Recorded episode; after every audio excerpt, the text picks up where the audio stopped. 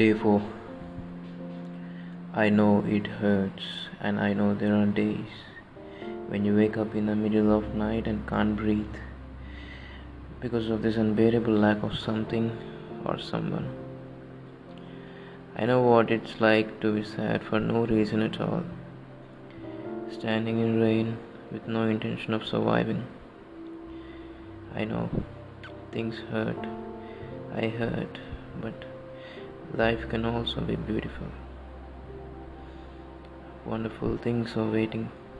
I know, I know it. I had a taste of it, small moments of complete clarity. Magical nights under the stars and peaceful mornings with someone you love were the only things I dreamt of with her. Before you know it, you will thank yourself for staying strong and holding on.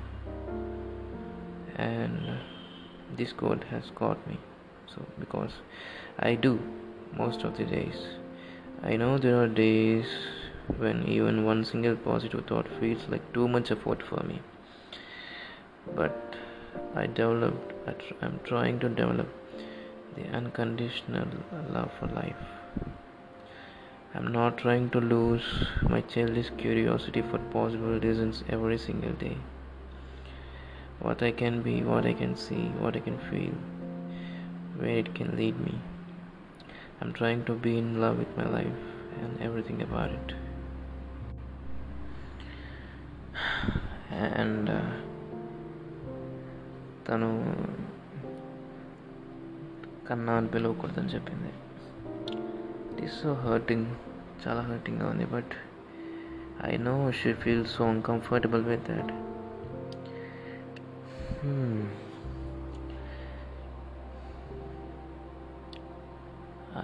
my, my gut is not so happy with that because that's the only name where I feel uh, she's with me. I can't go to the previous names which I kept to her with love. Hmm. I don't know what she's trying to do, what she's trying to achieve someday. Maybe she is thinking that I can't uh, hold my life without her. Yes, I can't, but maybe I can survive. Yes. I want her to be with me the fullest right now.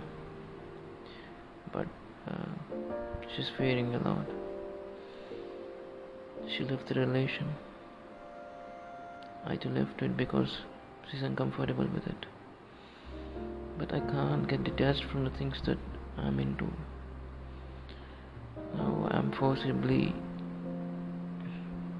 away from the purest detachments and uh, starting from her name I gave her. Hope she understands that I am uh, very much attached with it.